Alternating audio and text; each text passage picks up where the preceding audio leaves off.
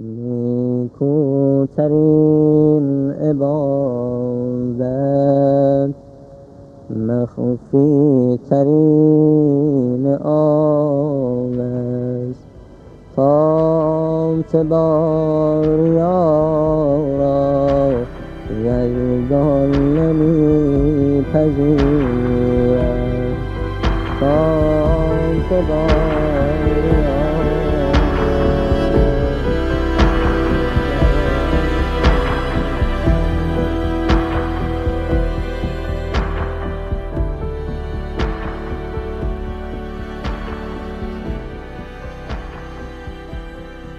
این صدایی که شنیدین 38 سال پیش ضبط شده و یکی از سندای واقعی قصه این اپیزوده. تعریف کردن این قصه هم واسه من با اینکه خیلی سخته فقط یه دلیل داره. اون دلیلم به خاطر یه ایده است. یه نظریه. اون نظریه میگه زندگی سه مرحله است. به دنیا اومدن مسیر زندگی و مرگ. توی مرحله اول و آخر نقشی نداریم. ولی تو مسیر زندگی و اینکه چطور زندگی کنیم بازیگر اصلی فقط خود ماییم. خوب و درست زندگی کردن دلیل خوب مردنه. این قصه رو توی دو قسمت خواهید شنید که قسمت دومش با فاصله دو روز از اولی پخش میشه. ممنون که با فیدبک های دلگرم کنندتون روی اینستاگرام و توییتر همراهمونین و مرسی که پادکست آوند رو روی اپلیکیشن های پادگیر میشنوین. می‌خوایم از این به بعد تو اپیزودامون یه جاهایی یا آدمایی رو معرفی کنیم آدما یا جاهایی که دارن تلاش می‌کنن قدمای مثبتی واسه ایران و مردمش بردارن. که شاید با کمک های مالی کوچیک ما اگه قطره قطره جمشن یه دفعه دریاشن لطفا این صدای عزیز و آشنا رو بشنوین. سلام به هر ایرانی مهربونی که این پادکست رو میشنوه. من مسعود شجاعی هستم بازیکن تیم ملی فوتبال ایران. می‌خوام یک انجیو رو بهتون معرفی کنم که اگر دوست داشتید هر مقدار که در توانتون بود لطف کنید و بهشون کمک کنید. جمعیت دفاع جمعیت حمایت از کودکان کار و خیابان. که همونطور که از اسمشون معلومه دقدقشون دخترها و پسرهایی که توی سنی هستن که باید کودکی کنن و آموزش ببینن ولی مجبورن کار کنن. یه سری آدم حسابی یه جایی رو به عنوان مدرسه اجاره کردن سمت پاسگاه نعمت توی جنوب تهران. همون منطقه که توش از این بچه ها زیاده که به صورت داوطلبانه و بدون هیچ چشم داشتی سعی می‌کنن این بچه ها آموزش ببینن و مسیر زندگیشون تغییر کنه. حالا من به عنوان برادر کوچک شما بهتون اطمینان میدم که کمکتون در مسیر درستی صرف خواهد شد. خدا خیرتون بده و با آرزوی شادی و یک زندگی مناسب برای همه بچه های دنیا. مرسی از مسعود و اینکه من اینستاگرام و اطلاعات و شماره حساب جمعیت دفاع رو می‌ذارم تو info box که بتونین چک کنین و امیدوارم که پادکست آوند و مخاطباش بتونن هم قدم این بچه ها باشن. همین دمتون گرم و بریم سراغ قصه.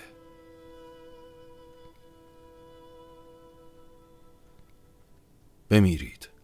قبل از آن که بمیرید. این جمله رو تا الان چند نفری از قولت برام گفتن. جمله که ورد زبونت بوده. که باید عمیق شد تا معنیشو فهمید. تو قرایی که این سالا سر زدم بارها بهت گفتم با اینکه هیچ وقت ندیدمت ولی نبودنت تو زندگی من واسم مثل یک کودتا بوده.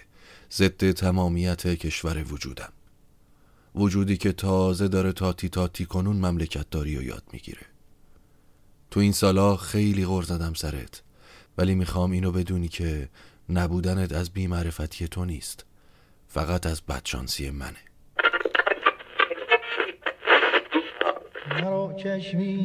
سلام. اینجا کره زمین. شما پادکست آوند رو میشنوید. به مسیری که شیره خام از ریشه به برگا می‌رسه میگن آوند. خوش اومدید. نوش گوشتون. از آن چشم و از آن جهان بس فتنه خواهد دید. از آن چشم با اینکه پشتش حرف و حدیثیات بود و اینکه می‌گفتن باباش تو کودتای 28 مرداد دست داشته اگه از من بپرسی میگم باتمان قلیچ خیلی هم آدم خوبی بود. حواسش به همه چی بود. خیلی هوای زیر دستشو داشت. کارگر و معاون و مستخدمم براش فرقی نمی‌کرد. دستش به دهنش می‌رسید. می‌گفتن اندازه خاک سوئیس تو ایران ملک داره. تاجر بود دیگه. تلکابین توچال هم اون ساخته بود. هر چند وقت یه بار آدمایی که واسش کار می‌کردن و با کل خانواده هاشون می‌برد اونجا. واسش هم فرقی نمی‌کرد اینا تو چه طبقه ای از جامعه هن. یه صبح تا شب واسهشون از خورد و خوراک تا تفریح مهیا می‌کرد و خلاصه میذاشت خوش بگذرونن. اینا رو مادر مصطفی ماهبانو خانوم که مستخدم و خدمتکار هتل اینترنشنال همون هتل قدیمی مخروبه که بقایاش تا چند سال پیش زیر پل خنان بود تعریف می‌کرد. صاحب و مؤسس اون هتل هم باتمان قلیچ بود. ماهبانو و شوهرش قاسم هر دو بی سواد بودن. توی دهاتای محرومی نزدیک نتنز تو استان اصفهان به دنیا آمده بودن. ماهبانو که لهرودی بود و قاسم از دهی به اسم کشه. اونا تو دهه سی کوچ کرده بودن تهران و تو محله مجیدیه. تو خونه یکی از برادرای قاسم که دستش به دهنش می‌رسید مستجر شده بودن. واسه گذروندن زندگی و سیر کردن شکم بچه ها قاسم کارگری می‌کرد. حالا هر کاری که گیرش میومد از ماشینشوری و نونوایی گرفته تا کارگری ساختمون. ماهبانو هم که تو دهه چل تو هتل اینترنشنال استخدام شده بود. هفتا بچه داشتن که آخریش سال پنجاه به دنیا آمد. ولی مصطفی بچه پنجم و متولد 1344 بود. از همون اول با بقیه فرق داشت. از هر کی میپرسیدی کیو بیشتر دوست داری می‌گفت مصطفی. یا اگه میپرسیدی مصطفی کیو بیشتر از همه دوست داره همه می‌گفتن منو. اینم به خاطر خصلت های مصطفی بود که به کوچیک و بزرگ احترام میذاشت. حواسش به همه بود و به همه محبت می‌کرد. ماهبانو غیر از کار تو هتل تو خونه های اعیون هم خدمتکاری می‌کرد. پرستار بچه هاشون و پیش خدمت مهمونی هاشون می‌شد. یه خانواده آمریکایی بود که هر وقت برنامه داشتن به طور ثابت براشون کار می‌کرد. یه خونه ویلایی خیلی لوکس تو قلهک داشتن با یه حیات بزرگ و استخر و بند و بسات اسم مرد جو بود. خانومش سیسی و یه دختر داشتن به اسم استفانی. سیسی فهمیده بود ماهوانو بچه های کوچیکم داره. واسه همین گفته بود که اشکالی نداره بچه هاتم بیار. اینجوری خیالت هم راحته. استفانی هم همبازی داره و کم کم فارسی یاد می‌گیره. بدبخت نمی‌دونست که به فارسی یاد گرفتن بچه نمی‌رسه و سه چهار سال دیگه باید کاسه کوزشون رو جمع کنن و برگردن آمریکا. مصطفی حدودا ده سالش بود و با دوتا خواهر کوچیکش معمولا اگه ماهوانو واسه کار می‌رفت خونه سیسی همراهش بودن. بچه ها میپریدن تو استخر بازی می‌کردن. بزرگتران معاشرت می‌کردن و از صفحه های بیتلز و جیمز براون و بقیه ستاره های موزیک دنیا تو دهه هفتاد لذت میبردن. یه سریا پاسور بازی می‌کردن بعضی هم شطرنج. مصطفی با نگاه کردن به اینا و سوالای زیاد بالاخره شطرنج یاد گرفت. ولی یه جوری شد که از یه جایی به بعد همه میشستن و با تعجب بازی مصطفی با بقیه رو نگاه می‌کردن که چقدر هوش و استعداد این بچه به شکل عجیبی بالاست. جو به مصطفی یه ست شطرنج کادو داده بود و مدام به ماهبانو سفارش می‌کرد که این بچه خیلی خوبه تو یادگیری ها. حواست خیلی بهش باشه. طوری شده بود که سیسی هر وقت می‌خواست به ماهبانو خبر بده که بیاد می‌گفت جو و مهمونا گفتن داری میای حتما مصطفی با خودت بیار. دلشون می‌خواست باهاش بازی کنن و از ماد شدن ازش به روش های مختلفی که خودشون یادش داده بودن لذت میبردن. یه بار به روش آنستازیا یه بار اندرسن یه بار دیگه مورفی. تو اون سه چهار سال و تو اون مهمونی ها بدون برو برگرد جو یه جایی وقتی همه مشغول بودن آهنگ سوپرستیشن استیوی واندر رو پخش می‌کرد و دونه دونه آدما می اومدن وسط سالن و گروهی با هم یه رقصه شکل می‌کردن. مصطفی بعد از تماشا کردن اینا وقتی که می‌دید از موزیک هیچی نمی‌فهمه می‌رفت تو آشپزخونه پیش ماهبانو و کمکش می‌کرد.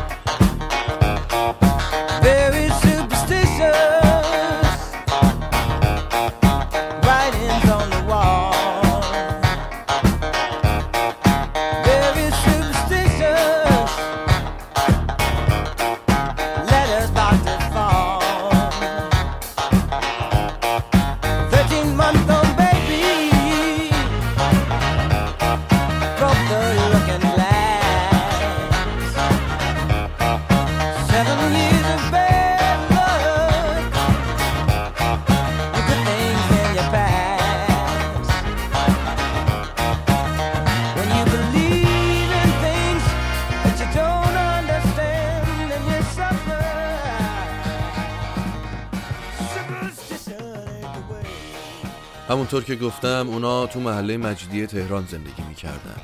مصطفی دو تا داداش بزرگتر از خودش هم داشت. یکی سه سال بزرگتر یکی هم شیش سال. هر سه تا عشق فوتبال و هر روز ولو تو خرابه ها و زمین خاکی های اون دارو بر. مصطفی هم همیشه زخم و زیلی میومد خونه ولی اصلا آه و ناله تو کارش نبود. وقتی می‌رسید بعد قرا و داد و بیدادای مامان و خواهر بزرگه که این چه وضعشه که هر روز میری و خاکی و خلی برمیگردی خواهر کوچیکا میافتادن به جون پاش واسه کندن زخمای قدیمی. مصطفی با یه حال پیروزمندانه ای این اجازه رو می‌داد. هر سه تا داداش تاجی دو آتیشه بودن. داداش بزرگه تعریف می‌کرد می‌گفت راستش من چون سنم بالاتر بود و دوستای خودم رو داشتم موقع رفتن به استادیوم امجدیه واسه دیدن بازی تاج خیلی داداش کوچیکا رو به حساب نمی آوردم جالبیش اینه که داداش وسطی هم همینو می‌گفت. می‌گفت ما که پولی نداشتیم و قاچاقی می‌رفتیم تو استادیوم. واسه همین به خیالم مصطفی رو میپیچوندم که درد سر نشه. ولی شب که بعد بازی می اومدیم خونه میفهمیدیم هر سه تامون بازی رو تو استادیوم دیدیم و صحنه به صحنه رو دوره می‌کردیم. یادم 22 فروردین 56 ما یکی از خاطر انگیزترین بازی های زندگیمون رو تو امجدیه دیدیم. بازی تیمی از منتخب تیمای جام تخت جمشید جلوی تاج با همه ستاره هاش ارنج تاج خیلی عجیب بود. یه سری بازیکنهایی مثل علی جباری و منصور پوریدری و عزت جان ملکی که بازنشسته شده بودن کنار یه سری مثل ناصر حجازی و نصرالله عبداللهی و محمد عادلخانی که به دلایلی از تیم جدا شده بودن دوباره برگشته بودن و فقط واسه اون بازی خاص پیرن تاج و تنشون کرده بودن. همه اینا جمع شده بودن واسه بازی خدافزی کارو حق وردیان فوتبالیست اوجوبه ارمنی اون سالای تاج. تو استادیوم جای سوزن انداختن نبود. اون موقع ها معرفت آدما یه جور دیگه ای بود. تو استادیوم قرمز و آبی کنار هم نشسته بودن که فوتبالیست ملیشون رو بدرقه کنن. خداییش هم اون بازی طرف قرمز استادیوم واسه حق وردیان سنگ تموم گذاشت. کارو نیمه اول واسه منتخب تخت جمشید بازی کرد و نیمه دوم واسه تاج. آخرای بازی هم تیم مقابل یه گل زد و بازی رو برد. ولی واسه هیچ کس هیچ چی مهم نبود. همه از اول تا آخر حق وردیان رو تشویق می‌کردن. ولی مصطفی. از اول بازی هر جا که تاجیا اون شعار معروف رو می‌دادن با چشای پر اشک تو زمین دنبال کارو حق وردیان میگشت و بلند بلند با جمعیت می‌خوند. کاروی حق وردیان حق وردیان موتور تاجه موتور تاجه. شوتای جباری و جباری و هیشکی نداره. هیشکی نداره. مستم مستم مستم این جان تاجی هستم. مستم مستم مستم این جان یه گل سایه چمن سایه چمن تازه شکفته تازه شکفته. نه دستم بهش می‌رسه بهش می‌رسه. نه خوش میافته نه خوش میافته. یه گل سایه چمن سایه چمن. تازه شکفته تازه شکفته. وای. نه دستم بهش می‌رسه بهش می‌رسه. نه خوش میافته.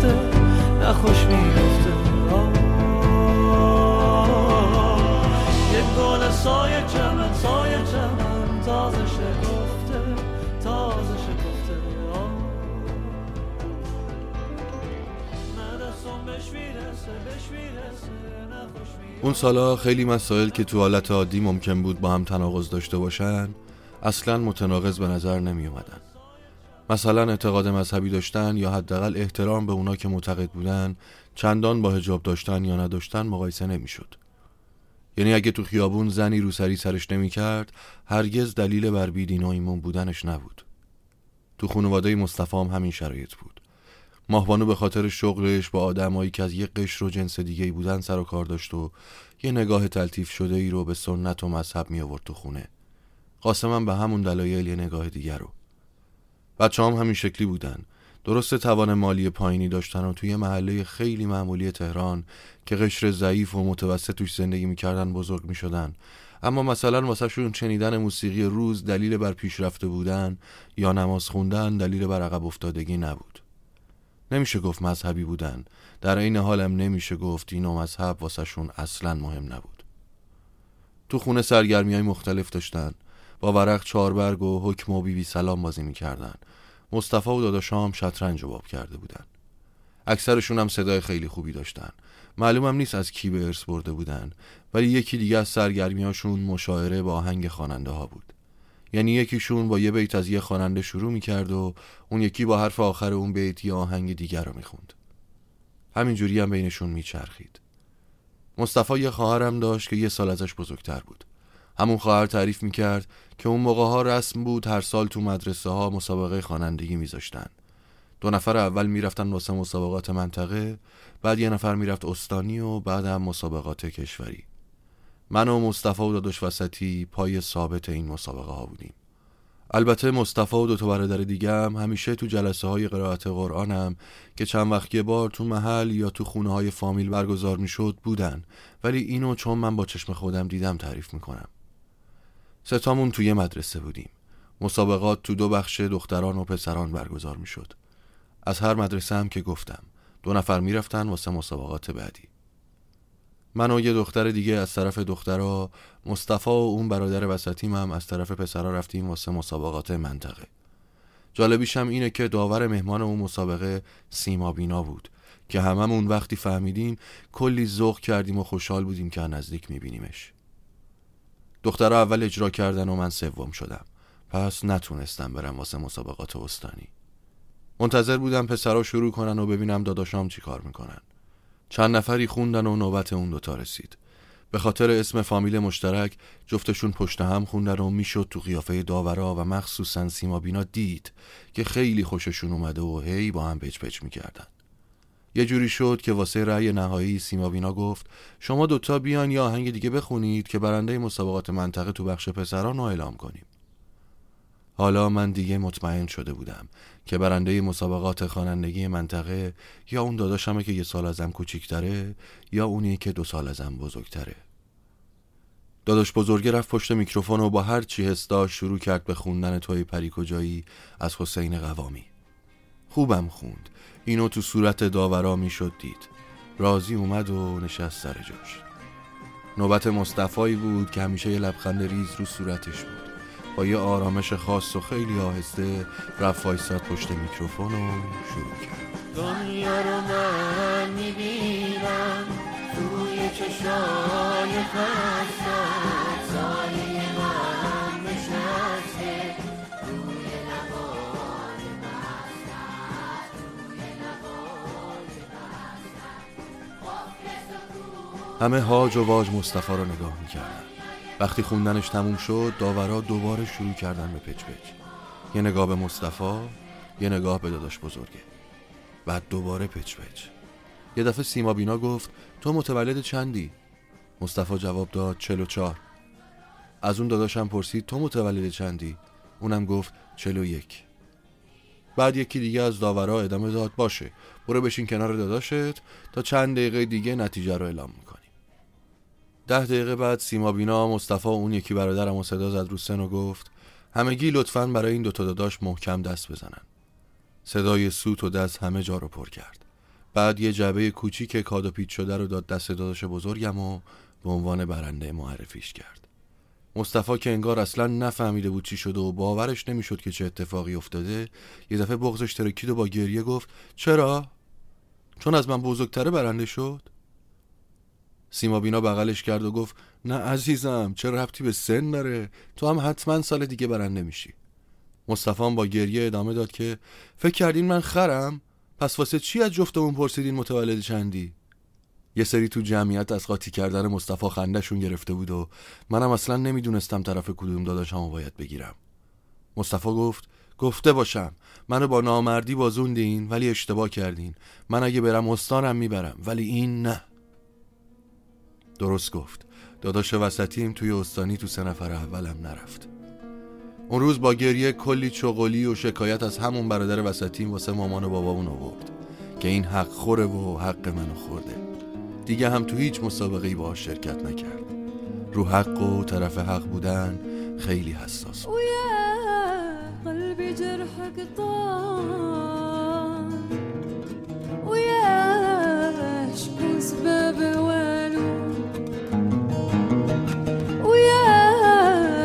بالقيل والقال ويا ما درت والو ضلوا ضدوا وتجيبوا فجبت خبر للدنيا كل واحد يعرف عيبه وياك الدنيا فانية ضلوا ضدوا وتجيبوا جبت خبر للدنيا كل واحد يا Ooh.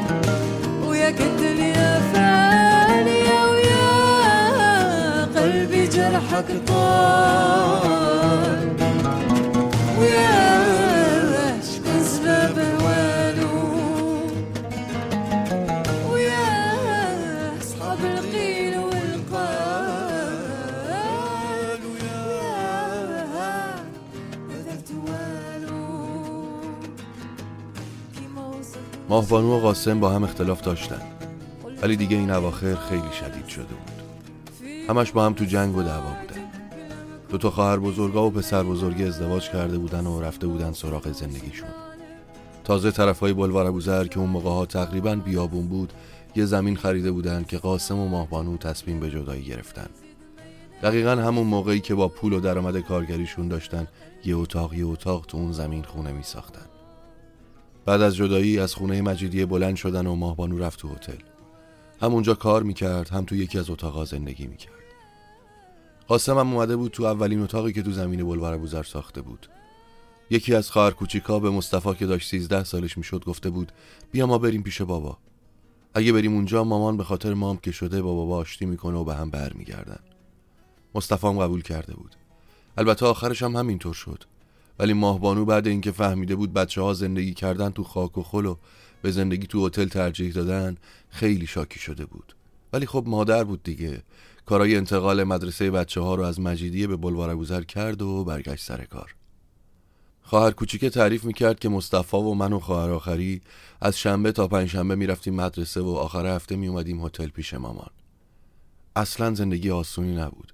ولی خب به ریاست و رهبری مصطفی عاشق هر دو طرف بودیم و همه سعیمون رو می‌کردیم که یه جوری مامان و بابا به هم نزدیک شن. بچه بزرگام همینطور بودن ولی چون مسئولیت های زندگی شخصی هم داشتن تا اونجا که می‌تونستن حضور داشتن. عواست سال 57 بود. صدای انقلاب از همیشه بیشتر شده بود. خیلی از جوونا تو تظاهرات شرکت می‌کردن. حالا هر کس از زاویه دید خودش. مامان همیشه نگران بود و مدام به پسرها تشر می‌زد که به شماها ربطی نداره ها. بشینید سر جاتون رو تو این کارام دخالت نکنید. من نمی‌خوام داغ بچه ببینم نمی‌خوام تو صف ملاقات زندانا وایسم. پسر بزرگا که خیلی گوششون به این حرفا بدهکار نبود و مصطفی با اینکه سنی نداشت که بخواد دنبال این داستانا باشه ولی خیلی کنجکاو بود. هم خیلی سوال می‌پرسید هم خیلی دنبال جواب میگشت. تو یکی از آخر هفته که پیش مامان بودیم رفته بود دیدن بچه محلای قدیم. دست هادی یکی از همبازی ها و بچه محلا یک کتاب از یکی از نویسنده های پرسر و صدای اون روزا دیده بود و بهش گفته بود میشه اینو تا آخر هفته دیگه به من قرض بدی؟ هادی هم گفته بود اشکالی نداره فقط مال داداشمه ها. یادت نره هفته دیگه بیاری. مصطفی هم قول داده بود که حتما هفته دیگه میارم. الان که فکرشو می‌کنم تو ذهنم یه بچه 13 ساله اون دوران با حالا اصلا قابل مقایسه نیست. بگذریم از اینکه مصطفی هم حال و هواش با بقیه فرق داشت. خلاصه برگشتیم خونه و درگیر خوندن اون کتابه شد. با خودش می‌برد مدرسه و میآورد. یه موقعی هم جلو در تو کوچه میشست بخوندن بابا که سواد نداشت ولی یکی از همسایه ها که معلم ورزش مصطفی هم بود بهش گفته بود که مشخاصم مواظب باش مصطفی داره کتاب مورددار می‌خونه ها. حالا اگه می‌خونه هم بخونه ولی اینجوری تو کوچه خیابون و مدرسه دستش نگیره. بابام با اینکه رو مصطفی خیلی حساس بود و عزیز دردونش بود و رو اسمش قسم می‌خورد حسابی از خجالتش در اومد. کتاب ازش گرفت و با داد و بیداد می‌گفت بچه می‌خوای خونه خرابمون کنی؟ تو رو چه به این قصه ها؟ بشین سر جات. مصطفی با گریه تو حیاتمون که درس یه خرابه بود دنبالش میدوید و با التماس می‌گفت بابا غلط کردم. تو رو خدا کتابو بده امانته. باشه دیگه نمی‌خونم ولی مال مردمه. قول دادم صحیح و سالم برش گردونم. تو رو خدا اینجوری مچالش نکن. این تنها باریه که یادم بابام دعواش کرد. تو مسئولیت پذیری درجه یک بود. یا کاری رو قبول نمی‌کرد یا اگه قبول می‌کرد حتما درست انجامش می‌داد. هیچ وقت هیچ قولی رو نشکست. هیچ وقت.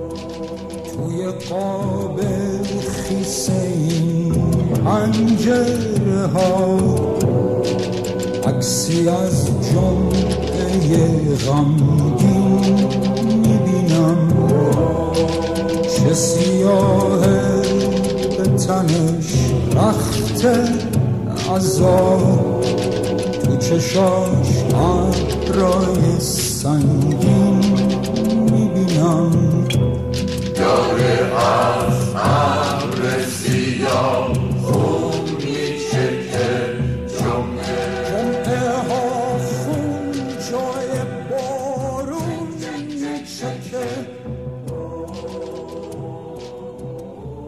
اون ماهای آخر قبل انقلاب بود که مصطفی با همبازی و بچه محل قدیمی شادی خیلی نزدیکتر شده بودن. آخر هفته که میومد مجیدیه جدا از فوتبال بازی کردن تو زمین خاکی های اون دروبر راجع به اتفاقایی هم که در حال رخ دادن بود با هم حرف می زدن. هادی هم یه داداش بزرگتر از خودش داشت که مثل دوتا برادر بزرگ مصطفی درگیر این داستانا بود. غیر از حرفها و نظرهایی که از اونها میشنیدن و در موردش حرف می‌زدن بینشون کتاب و اعلامی هم رد و بدل می‌شد. البته اون روزا این چیزا تقریبا عادی بود و این مسائل به مدرسه ها و پیش نوجوان کشیده شده بود. حسینی ارشادی که سال 46 افتتاح شده بود و قرار بود جایی برای نسل تازه مسلمون و اونایی که دلشون می‌خواست تو سیاست شرکت کنن باشه؟ حسینی ارشادی که معماری و طراحی داخلیش اصلا شبیه مسجد و تکیه و حسینیه به صورت سنتی نبود و بیشتر شبیه آمفیتئاتر بود؟ همون جایی که در اصل بهش مجوز داده بودن به این امید که با گسترش اسلام گرایی و خانشین و از اسلام یه رقیب سرسخت واسه جنبش های مارکسیستی در حال شکل گرفتن تراشیده بشه حالا خودش شده بود یه دردسر تازه که آخر سال 51 توسط ساواک تعطیل شد. حالا اون جوونا با خط و ربطای مختلف سیاسی بعد پنج سال شرکت کردن مستمر تو سخنرانی های پرهیجان و نسبتا جنجالی اون مکان دنبال یه جای تازه میگشتن. که تقریبا همشون با هم کوچ کردن به مسجد قبا که چند تا خیابون اونورتر و نزدیک همون جای تعطیل شده بود. مصطفی و هادی هم که نوجوان بودن و اون ماهای آخر هر هفته پنجشنبه شبا اون دور برا میپلکیدن. از داداشاشون هم میشنیدن که چیا گفته میشه و کی قرار سخنرانی کنه و مثلا فلان روز و فلان جا قرار تجمع باشه و این حرفا. شرایط دیگه عادی نبود. اوضاع از کنترل خارج شده بود. انگار جامعه یا حداقل بیشتر جوونا تصمیم خودشونو گرفته بودن. من نیز پیام انقلاب شما ملت ایران را شنیدم. من حافظ سلطنت مشروطه که موهبتی است الهی که از طرف ملت به پادشاه تفویض شده است هستم.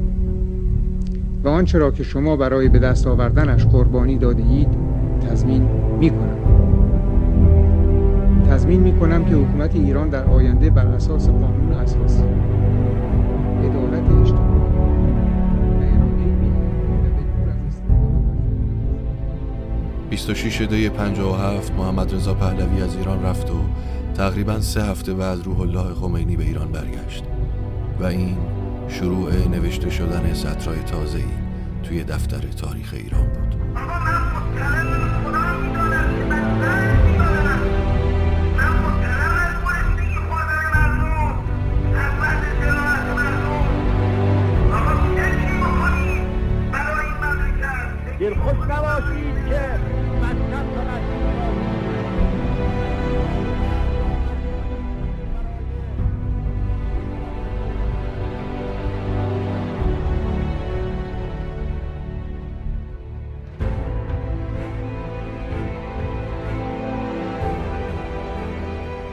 اون روزا جوونا تو طول خیابون آیزنهاور به نیت آزادی از 24 اسفند با روش انقلاب به قصد شهیاد حرکت می‌کرد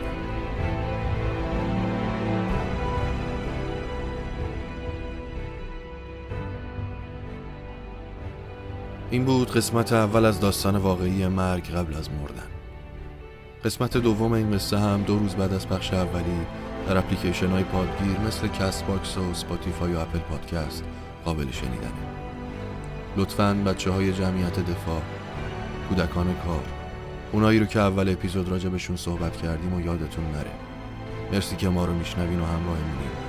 و ممنون که آوند underline podcast رو رو social media دنبال می‌کنین